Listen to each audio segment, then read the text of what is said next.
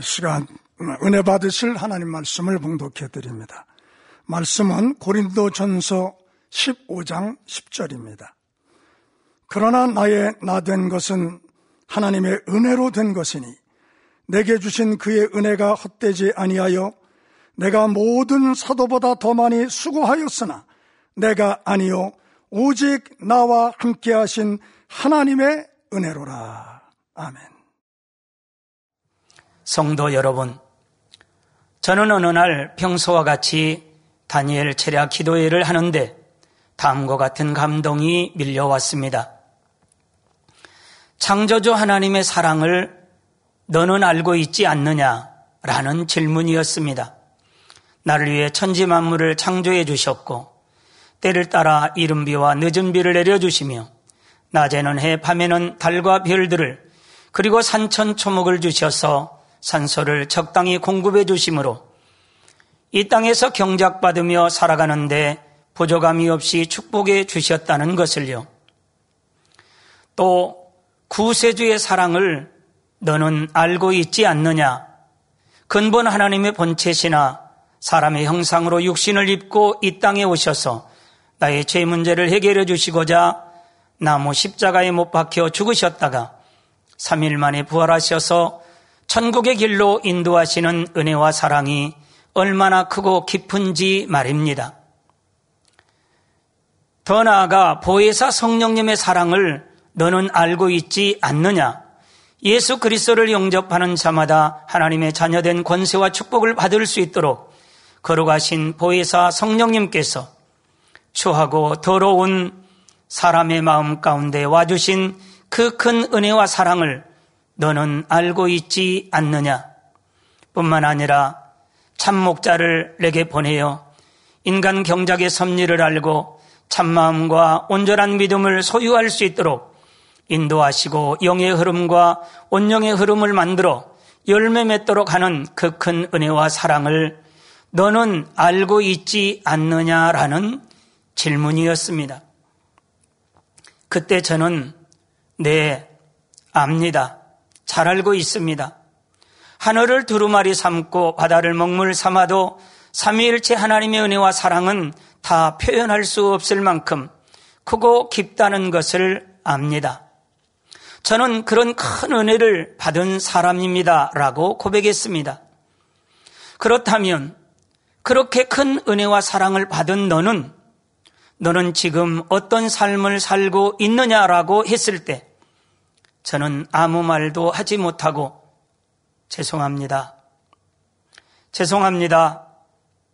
제가 받은 은혜는 너무너무 큰데 받은 은혜를 갖고만 있었습니다. 받은 은혜를 잊고 살 때가 많았습니다. 용서하여 주옵소서 하면서 제가 받은 은혜와 사랑을 어떻게 갚아드릴까를 간절히 기도한 적이 있었습니다. 사랑하는 성도 여러분, 오늘 말씀은 당의자님께서 증거해 주셨던 은혜에 관한 말씀 몇 편을 참고했습니다. 오늘 설교 제목은 우리는 은혜 받은 사람입니다. 제가 우리는 하면 성도님들께서는 은혜 받은 사람입니다 라고 큰 소리로 고백해 주시면 감사하겠습니다. 우리는 은혜 받은 사람입니다. 감사합니다. 저와 여러분은 하나님의 은혜를 잘 압니다. 기도할 때도 마치 습관처럼 아버지 하나님, 은혜와 사랑에 감사합니다 이렇게 고백하실 것입니다. 우리의 생명도 우리가 매 순간 누리는 모든 것도 값없이 주신 하나님의 은혜이기 때문이지요. 우리들은 하나님의 은혜를 얼마나 마음 깊이 새기며 매 순간 얼마나 감사하며 살아가시는지요. 그 은혜를 갚기 위해 하나님 앞에 어떤 행함을 보이고 계십니까? 그 감사와 행복이 식어지지 않고 우리 마음 안에 가득하다면 그 은혜가 헛되지 않도록 마음밭을 개간하는 것이 어렵지 않습니다. 새 예루살렘을 향해 달려가는 우리들의 앞길에 어떤 것도 장애물이 될 수 없지요. 오늘 말씀을 통해 다시 한번 하나님의 은혜와 사랑을 마음 깊이 되새기며 주 안에서 어떤 삶으로 보답해야 하는지 함께 결단하는 시간이 되었으면 좋겠습니다. 성령의 충만함을 입고 오직 우리 앞에 있는 푯대를 향하여 달려감으로 가장 아름다운 천국 새 예루살렘 성의 주인공이 되시기를 주님의 이름으로 기원합니다. 사랑하는 성도 여러분, 우리는 은혜받은 사람입니다. 첫째는 구원의 은혜입니다. 우리가 예수 그리스도를 영접하여 믿음으로 모든 죄를 사함받고 하나님의 자녀된 권세를 얻어 의인이라 칭함을 받으며 천국과 영생에 이르게 되었다는 것은 참으로 큰 축복입니다. 이처럼 값없이 받은 구원의 은혜는 날마다 눈물로 감사한다 해도 이제 충분하다 말할 수는 없습니다. 주님께서 다시 오실 때까지 이 땅에 살면서 끊임없이 되새기며 장차 천국에 가서도 세세토록 감사할 은혜이지요. 로마서 5장 8절에 우리가 아직 죄인 되었을 때 그리스도께서 우리를 위하여 죽으심으로 하나님께서 우리에게 대한 자기의 사랑을 확증하셨느니라 했습니다. 세상 죄악에 물들어 살던 우리들을 하나님의 사랑으로 용서하시고 하나님의 자녀된 권세와 축복을 마음껏 누릴 수 있는 영광의 길로 인도하고 계시니 얼마나 감사한 일인지요.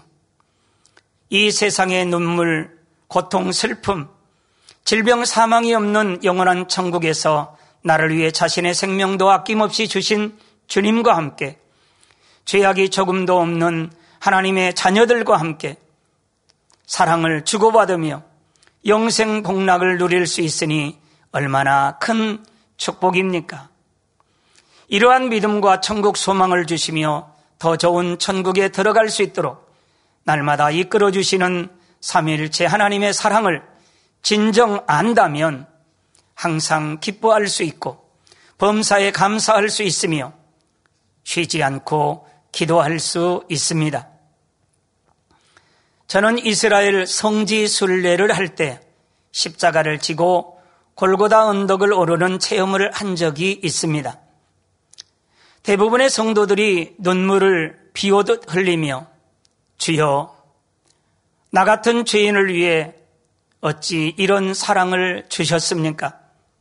결코 이 은혜를 잊지 않겠습니다. 어찌하든 속히 성결되겠습니다. 성지 순례를 마치고 교회로 돌아가면 내 생명 다해 충성하겠습니다. 수없이 고백했다는 간증을 들었습니다. 얼마 전에는 우리 성도님들과 함께 무한 권능의 단물터 입구에서 동산까지 십자가를 지고 올라가는 체험을 하면서 같은 은혜와 감동을 받았지요.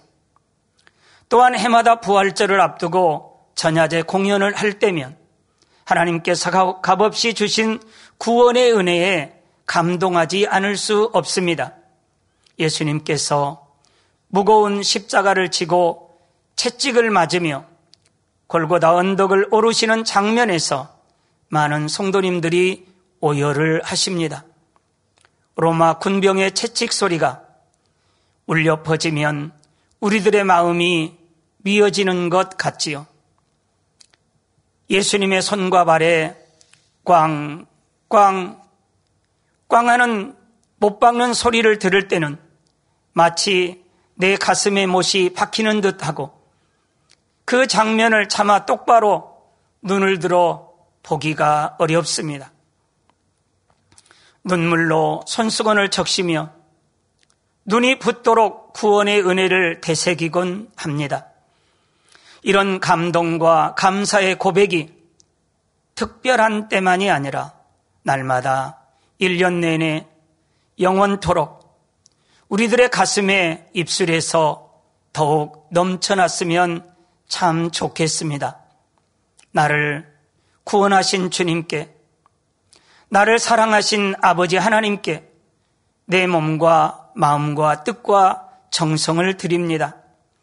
예수님처럼 하나님을 사랑하기에, 영혼들을 사랑하기에 생명까지도 아낌없이 드릴 수 있는 하나님의 참 자녀가 되기를 간절히 소망합니다.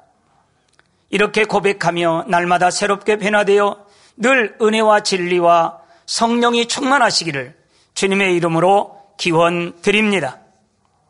사랑하는 성도 여러분, 우리는 은혜받은 사람입니다. 둘째는 우리 만민에게 주신 특별한 은혜입니다. 우리 만민에게 주신 특별한 은혜는 수없이 많지만 그 중에 몇 가지를 살펴보겠습니다. 생명의 말씀, 다니엘 체랴 기도회, 무수한 기사 표적뿐 아니라 권능, 그리고 가장 아름다운 천국 새 예루살렘을 사모하는 은혜입니다. 우리가 구원의 은혜를 받은 후에는 반드시 믿음이 성장해야 합니다. 아기가 태어났으면 정상적인 성장을 해야 가정의 행복이 됩니다. 만일 세월이 지나도 여전히 누워있기만 하고 말도 못하고 일어나 걷지 못한다면 부모의 마음이 어떨까요? 참으로 안타까울 것입니다. 성장하는 것 같아도 그 속도가 너무 느리다면 이것도 분명히 문제가 있는 것이고요. 구원의 은혜를 받은 성도님들의 영적 성장도 마찬가지입니다. 젖 먹는 어린아이의 믿음에서 쑥쑥 성장하여 청년의 믿음으로, 더 나아가 장성한 아비의 믿음에까지 이르러야 하나님께서 기뻐하십니다. 1920년 인도에서 늑대 무리와 함께 자란 두 소녀가 발견된 적이 있지요. 이들은 어려서부터 늑대만 보고 배웠기에 사람과 의사소통을 할 수 없었고 문명인의 삶에 적응하지 못했습니다. 늑대처럼 으르렁거리고 울부짖으며 네 발로 뛰고 걸었습니다. 음식을 주면 마치 늑대처럼 두 손으로 음식을 누르고 뜯어 먹었지요. 겉모습은 사람이었지만 짐승과 다름없는 것입니다. 이는 영적으로도 마찬가지입니다. 원래 첫사람 아담은 하나님의 형상을 따라 지음을 받았고 생명으로서 하나님과 교통하며 만물의 영장답게 살았습니다. 그러나 아담의 범죄 이후 모든 사람의 죄 가운데 태어나게 되었습니다. 죄로 인해 잃어버린 하나님의 형상을 회복하고 하나님께서 축복하신 대로 만물의 영장답게 살아가려면 하나님을 경외하고 그 명령을 지켜 행해야 합니다. 전도서 12장 13절 후반절에 하나님을 경외하고 그 명령을 지킬지어다 이것이 사람의 본분이니라 하신 말씀을 명심해야 하겠습니다. 그러나 주님을 믿는다 하면서 교회에 와서 예배를 드리고 아무리 하나님의 말씀을 들어도 자신을 발견하지 못한다면 변화될 수가 없지요. 생명의 말씀과 불같은 기도가 있어야 자신을 발견하고 변화될 수 있습니다. 우리 만민의 성도님들은 자신을 발견할 수 있는 생명의 말씀을 무수히 들었습니다. 수박 겉핥기식으로 죄악을 버리고 선하게 사세요라고 가르치신 것이 아닙니다.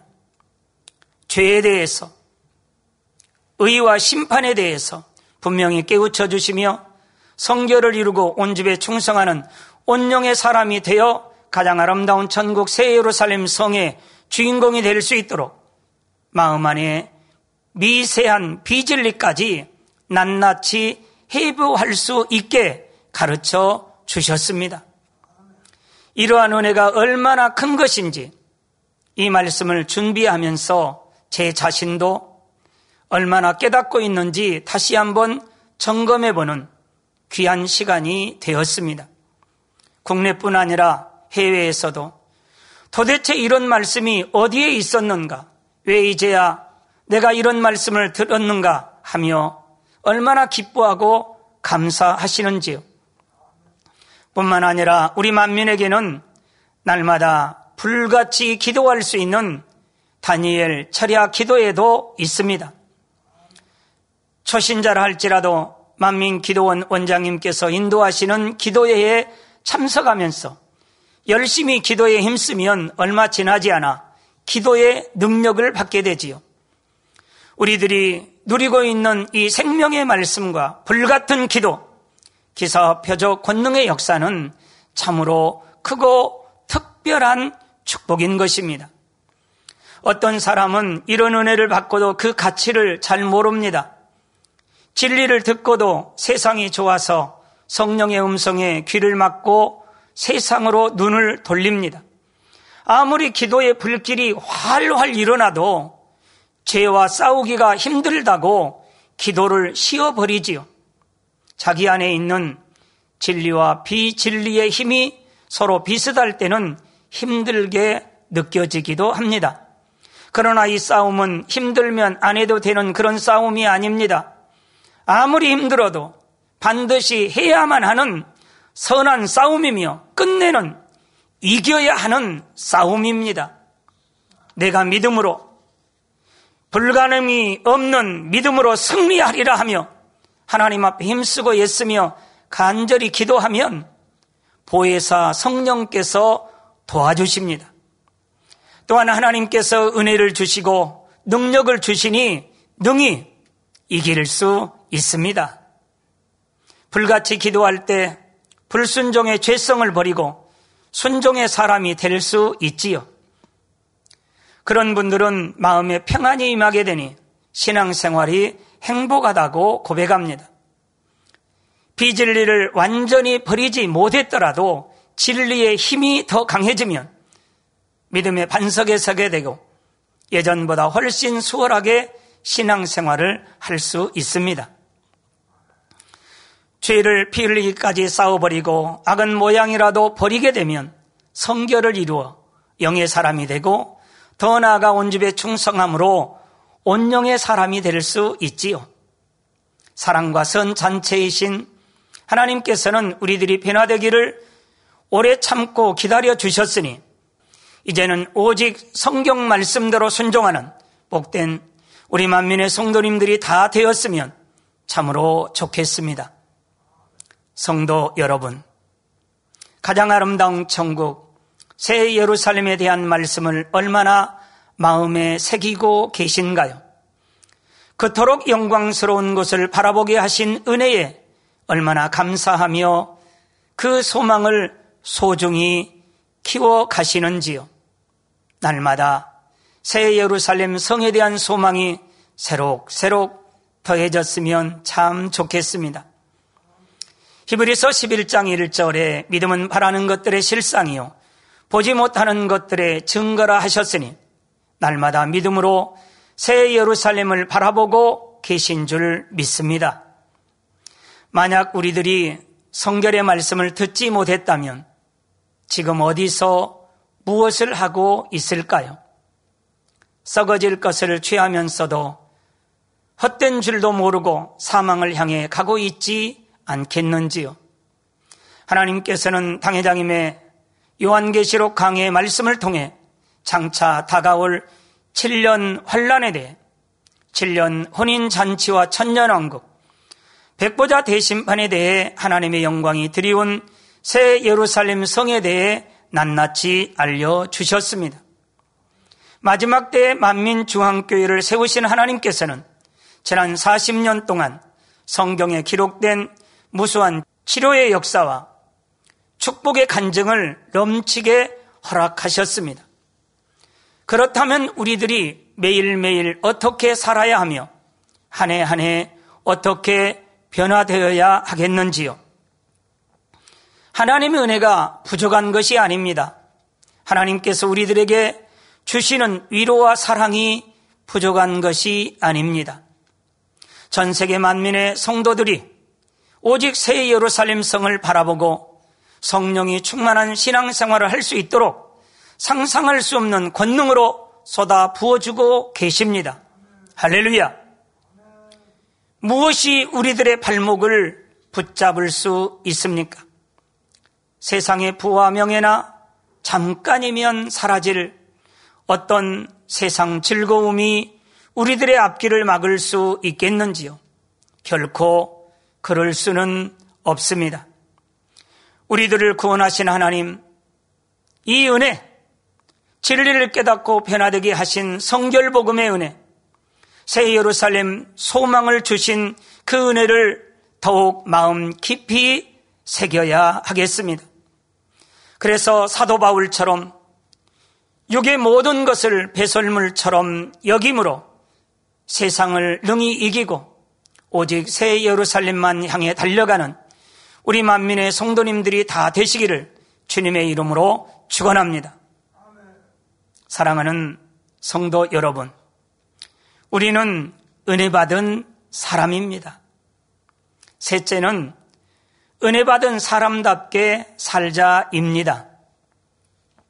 어느 날 여 권사님이 딸과 함께 백화점에 갔다가 모처럼 값비싼 예쁜 옷을 구입하여 행복한 마음으로 커피숍에 갔는데 손님과 부딪히는 바람에 손에 들고 있던 커피가 새 옷에 쏟아져 얼룩이 생겼답니다.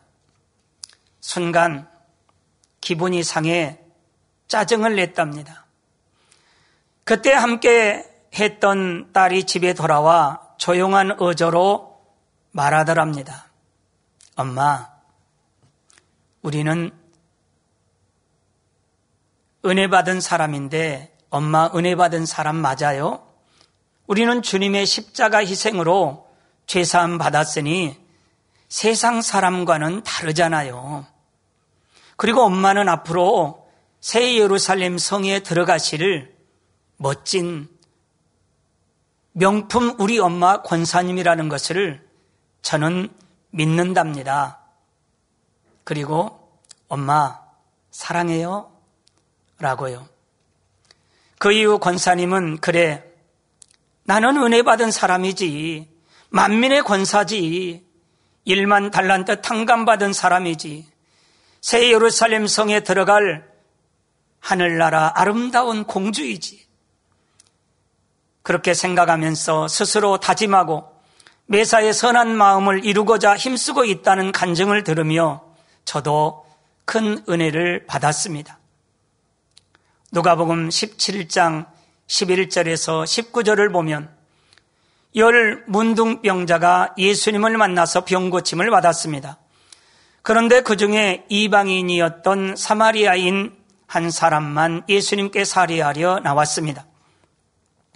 예수님께서는 10 사람이 다 깨끗함을 받지 아니하였느냐, 그 9은 어디 있느냐, 이 이방인 외에는 하나님께 영광을 돌리러 돌아온 자가 없느냐 물으신 후 일어나 가라, 내 믿음이 너를 구원하였느니라 말씀하셨지요. 이처럼 하나님의 은혜에 감사하는 사람은 육신의 질병을 치료받을 뿐 아니라 영혼의 구원도 받으니 하나님의 은혜에 보답하는 삶 자체가 축복인 것입니다. 성도 여러분, 마태복음 18장 21절 이하에 예수님께서 비유를 통해 교훈하는 내용이 나옵니다. 어떤 사람이 1만 달란트의 빚을 졌습니다. 1달란트는 노동자의 하루 품삯을 6,000일, 곧 16년 이상 모아야 하는 액수입니다. 그러니 1만 달란트는 하루도 쉬지 않고 일을 해서 16만 년 이상 모아야 하는 상상할 수 없을 만큼 엄청난 큰 액수입니다. 이처럼 큰 빚을 갚지 못하여 가족들까지 종으로 팔려가게 되었는데 놀랍게도 주인이 큰 긍휼을 베풀어 모든 빚을 탕감해 주었으니 얼마나 감격하고 감사했겠습니까? 그런데 1만 달란트 탕감받은 사람이 기뻐하며 돌아가다가 자신에게 100데나리온 빚진 동료를 만났습니다. 100데나리온은 노동자의 100일치의 품삯입니다. 하루 노동자의 품삯을 10만 원으로 계산을 하면 1,000만 원이니 자신이 탕감받은 1만 달란트에 비하면 지극히 적습니다. 자기가 받은 엄청난 은혜를 생각하면 남에게도 은혜를 베푸는 것이 마땅할 텐데 이 사람은 조금도 긍휼을 베풀지 않고 오히려 빚을 갚으라고 독촉하며 동료를 잡아 옥에 가두었습니다. 이런 모습이 내 모습은 아닌지 저도 많이 돌아보게 되어집니다. 이 사실을 알게 된 주인은 진노하여 그에게 탕감해 준 것을 무효로 하고 그 빚을 다 갚기까지 옥에 가두라고 명했습니다. 이 사람은 자신의 은혜를 입었을 때는 주인의 은혜에 감사한다 했지만 마음 중심으로 그 사랑을 깨닫지는 못했던 것입니다. 그러므로 35절에 너희가 각각 중심으로 형제를 용서하지 아니하면 내 천부께서도 너희에게 이와 같이 하시리라 하신 예수님의 교훈을 우리는 명심해야 하겠습니다. 진정 하나님의 사랑을 깨달은 사람은 하나님을 사랑할 뿐 아니라 형제에게도 자신이 받은 그대로 사랑을 베풀어 줍니다. 사랑 자체이신 하나님을 닮아 성결된 참 자녀로 변화되는 것입니다. 그래서 요한일서 4장 12절에 어느 때나 하나님을 본 사람이 없으되 만일 우리가 서로 사랑하면 하나님이 우리 안에 거하시고 그의 사랑이 우리 안에 온전히 이루느니라 말씀하셨습니다. 사랑하는 성도 여러분, 긍휼도 은혜도 사랑도 다 마찬가지입니다. 내 죄를 용서받은 은혜가 얼마나 큰지 알면 나도 남의 허물을 용서할 수 있습니다. 내가 받은 사랑이 얼마나 큰지 알면 나도 사랑을 베푸는 사람이 되지요. 우리들의 마음에 하나님께서 베푸신 사랑을 절절히 우리 마음에 새겨야 하겠습니다. 우리는 은혜 받은 사람입니다.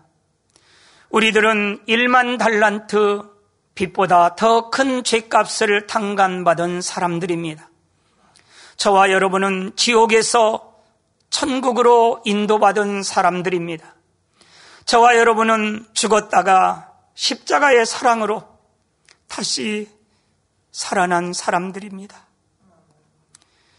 그러니 하나님을 첫째로 사랑하고 이웃을 내 몸처럼 사랑하는 것이 마땅하지요. 이것이 지극히 당연한 일임에도 불구하고 제 마음에서 잘 안 될 때가 있습니다.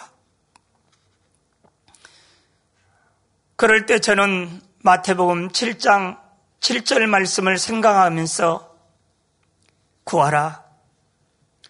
그러면 너희에게 주실 것이요. 찾으라. 그러면 찾을 것이요. 문을 두드리라. 그러면 너희에게 열릴 것이니 하신 말씀을 붙잡고 기도하게 됩니다. 하나님의 크신 은혜로 1만 달란트를 탕감받고 용서받은 제가 미워하면 안 되는 줄 아는데 아직도 제 마음에 용서하는 마음, 이해하고 사랑하는 마음이 잘 안 되니 주님 어떡합니까? 주님 도와주세요. 마음 중심에서 어떤 사람이라 할지라도 미워하지 않고 이해하고 용서하며 사랑하기를 원합니다. 이렇게 간절히 기도할 때 성령의 도우심으로 때로는 통해 자복이 나오고 은혜가 임할 때가 있었습니다. 때로는 우리 당회장님께서 간증해 주셨던 형렬아, 상대방의 입장에 대해 생각해 보아라는 그런 말씀이 생각나 제 자신을 돌아보기도 하고, 요한일서 3장 18절에 자녀들아 우리가 말과 혀로만 사랑하지 말고 행함과 진실함으로 하자는 그런 말씀이 떠올라 행함으로 마음과 사랑이 담긴 때로는 편지와 함께 표현했을 때 제 마음에 평안이 오고 상대방과도 화평을 이루는 체험을 한 적이 있습니다.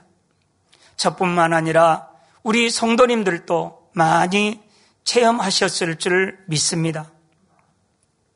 성도 여러분, 사도 바울은 자신이 죄인 중에서도 괴수였다고 고백했지요. 주님을 믿지 않았을 뿐 아니라 그리스도인을 잡아 가두는데 앞장섰기에 도저히 용서받을 수 없는 죄인임을 깨달았기 때문입니다. 그런 사람이었음에도 불구하고 주님으로부터 받은 은혜가 너무나 컸습니다. 주님께서 자신을 만나 주셨고 천국의 낙원을 환상으로 보여주시기까지 했습니다.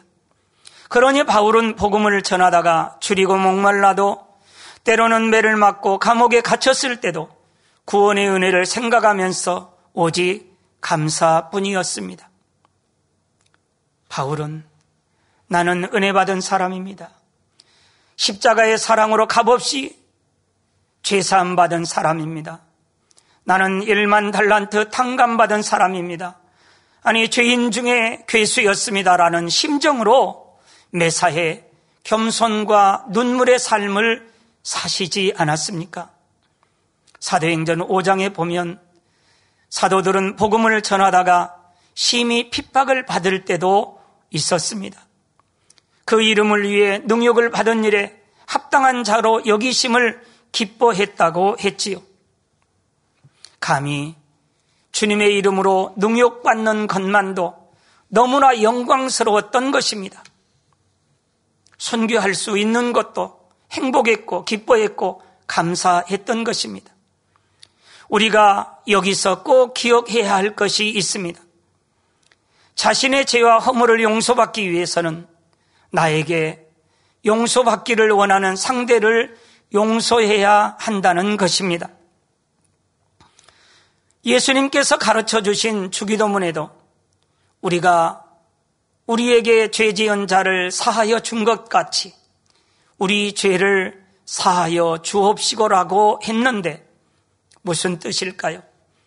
우리가 형제의 죄를 용서하지 못하고 여전히 미워하며 감정을 품고 있거나 화를 내고 있다면 하나님께서도 우리의 죄를 용서해 주시지 않는다는 사실입니다.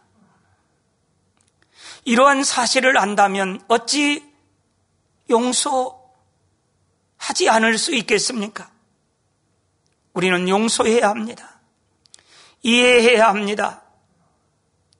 사랑해야 합니다. 그러기 위해서 아버지 앞에 불같이 기도해야 하지 않겠습니까? 우리의 구세주가 되신 예수님께서는 상한 갈대와 같은 영혼을 꺾지 아니하시고 꺼져가는 심지와 같은 사람도 끄지 않으시며 끝까지 참고 기다리셨으니 우리는 어떻게 해야 할까요? 앞서 설명한 마태복음 18장 21절에서 22절 말씀과 같이 그때 베드로가 나와 가로되 주여 형제가 내게 죄를 범하면 몇 번이나 용서하여 주리까? 7번까지 하오리까? 예수께서 가라사대 내게 이르노니 7번뿐 아니라 70번씩 7번이라도 할지니라 하시며 완전한 용서를 교훈하셨습니다. 몇 번 용서하고 더 이상은 용서하지 못하겠다 하거나 저 사람은 도무지 이해할 수도 용서할 수도 없다 해서는 안 된다는 것이지요. 그리고 용서한다 해놓고는 상대의 잘못을 여전히 기억하고 있으면서 스스로 고통을 받는 어리석음도 없어야 합니다. 진정한 용서가 되어야 한다는 것이지요. 우리는 얼마나 부부간에, 부모 자녀간에, 형제 이웃간에, 친구 사이에 진정한 용서를 하고 있는지 살펴보았으면 좋겠습니다. 무엇보다 나는 하나님과 화목한지, 나 자신과 화목한지 살펴보았으면 좋겠습니다. 그리고 모든 사람과 화목한지 점검해 보아야 하겠습니다. 또한 하나님께서 세우신 주의 종과 화목하고 있는지 돌아보았으면 좋겠습니다. 사랑하는 성도 여러분, 결론입니다. 우리는 은혜 받은 사람입니다. 라는 제목으로 첫째는 구원의 은혜, 둘째는 우리 만민에게 주신 특별한 은혜, 셋째는 은혜 받은 사람답게 살자, 세 가지로 말씀을 살펴보았습니다. 우리가 하나님으로부터 은혜를 입은 사람임을 마음 중심에서 믿는다면 영혼들을 위해 늘 눈물로, 때로는 우리를 대신해서 화목제물을 드려주시면서 공의를 채워주셨던 우리 사랑하는 당회장님처럼, 또는 사랑의 원자탄이라고 불리우는 손양원 목사님처럼 자신의 아들을 죽인 원수까지라도 용서하고 사랑할 수 있다면 얼마나 큰 축복이겠습니까? 저도 사모하고 우리 만민의 성도님들도 한결같이 우리 당회장님처럼, 우리 손양원 목사님처럼 사도 바울과 같은 마음을 사모하고 또 사모하시는 줄로 믿습니다. 이처럼 미움, 시기, 질투, 판단, 정죄 등 악의 모든 모양을 버리고 하나님과 화목을 이룰 뿐 아니라 모든 사람과 더불어 화평함과 거룩함을 이루어야 주님을 당당히 배울 수 있는 은혜와 축복을 받을 수 있습니다. 그러기 위해서는 성령의 감동함을 받아 불같이 기도하는 것이 너무 중요합니다. 쉬지 말고 기도하라, 시험에 들지 않기 위하여 깨어 기도하라 하신 그 말씀을 떠올리며, 오늘도 사랑하는 우리 원장님께서 인도하시는 다니엘 체랴 기도회에 참석하는 만민의 복된 성도님들이 다 되시기를 바라면서 말씀을 마치겠습니다. 들으신 말씀 생각하시면서 같이 기도하겠습니다. 아버지 하나님, 은혜와 사랑에 감사합니다. 오늘은 우리는 은혜 받은 사람입니다라는 제목으로 구원의 은혜, 우리 만민에게 주신 특별한 은혜, 은혜 받은 사람답게 살자라는 세 가지 말씀으로 함께 은혜의 시간을 가졌습니다. 우리 모두 은혜 받은 사람답게 보답하는 삶을 살게 도와주옵소서. 모든 사람과 더불어서 화평함과 거룩함을 쫓을 수 있도록 도와주시고, 우리 사랑하는 당회장님처럼, 손양원 목사님처럼 사도 바울과 같은 사랑을 이룰 수 있도록 도와주시기를 원합니다. 우리 주 예수 그리스도 이름으로 기도하옵나이다. 아멘.